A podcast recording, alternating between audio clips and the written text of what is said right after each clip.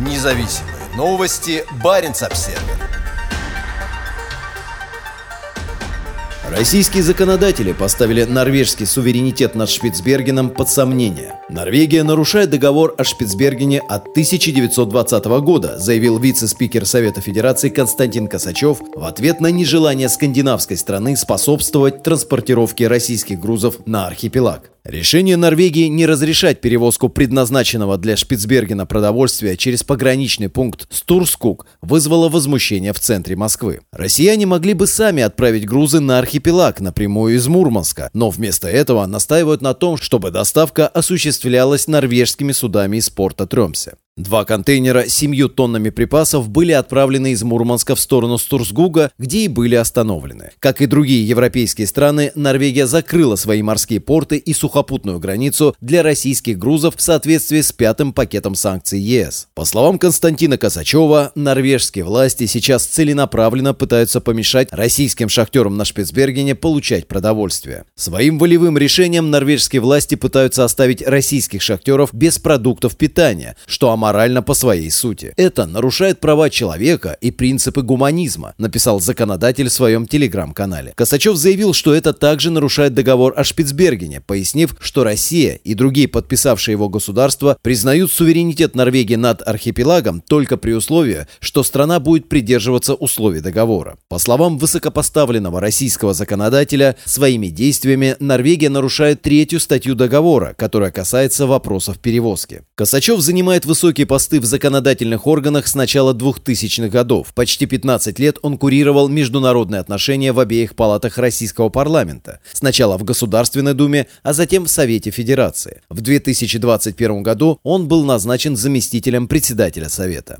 Его комментарии по ситуации со Шпицбергеном прозвучали всего через несколько часов после того, как он провел переговоры с повстанцами из так называемой Луганской Народной Республики. Вскоре на норвежский запрет обратил внимание и председатель комитета по, по конституционному законодательству Совета Федерации Андрей Клишас. По словам Клишеса, с данного момента суверенитет этой страны, Норвегии, над Шпицбергеном под большим вопросом. В своем телеграм-канале высокопоставленный законодатель подчеркнул, наши граждане на Шпицбергене должны быть обеспечены всем необходимым, а их безопасность гарантирована в полной мере. До избрания в Совет Федерации в 2012 году Клишес занимал руководящие посты в таких компаниях, как Интеррос и Норникель. Российские политики и высокопоставленные чиновники далеко не в первый раз выступают против норвежского управления Шпицбергеном. Когда в 2020 году северная страна отмечала столетие договора о Шпицбергене, министр иностранных дел России Сергей Лавров направил письмо своей норвежской коллеге, в котором подчеркнул, что Россия ощущает дискриминацию на архипелаге. Он также призвал к двусторонним двусторонним консультациям по вопросам управления архипелагом. Комментируя ситуацию, министр иностранных дел Норвегии Аникен Хьюитфельд подчеркнула, что Норвегия не нарушает договор о Шпицбергене и не стремится препятствовать доставке грузов в поселок Баренцбург. Доставка была остановлена на норвежско-российской границе из-за санкций, запрещающих российским автотранспортным предприятиям перевозку грузов по территории Норвегии, написала она в электронном письме Баренц Обсервер.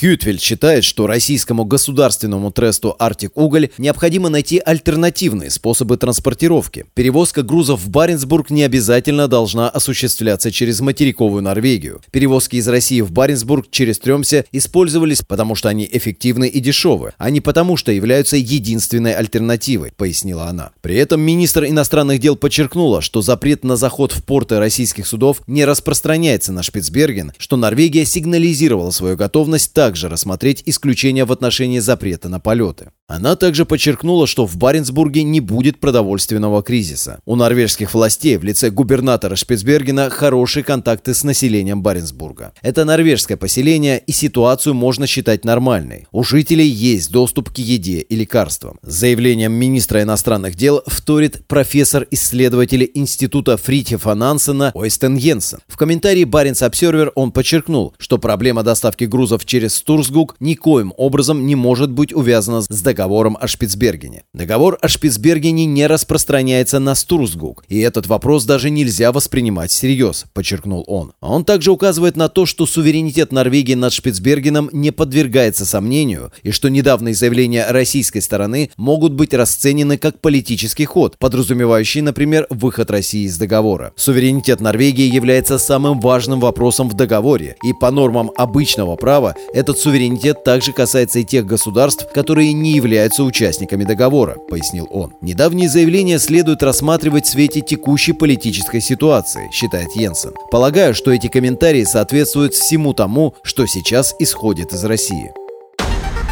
Независимые новости. Барин обседный.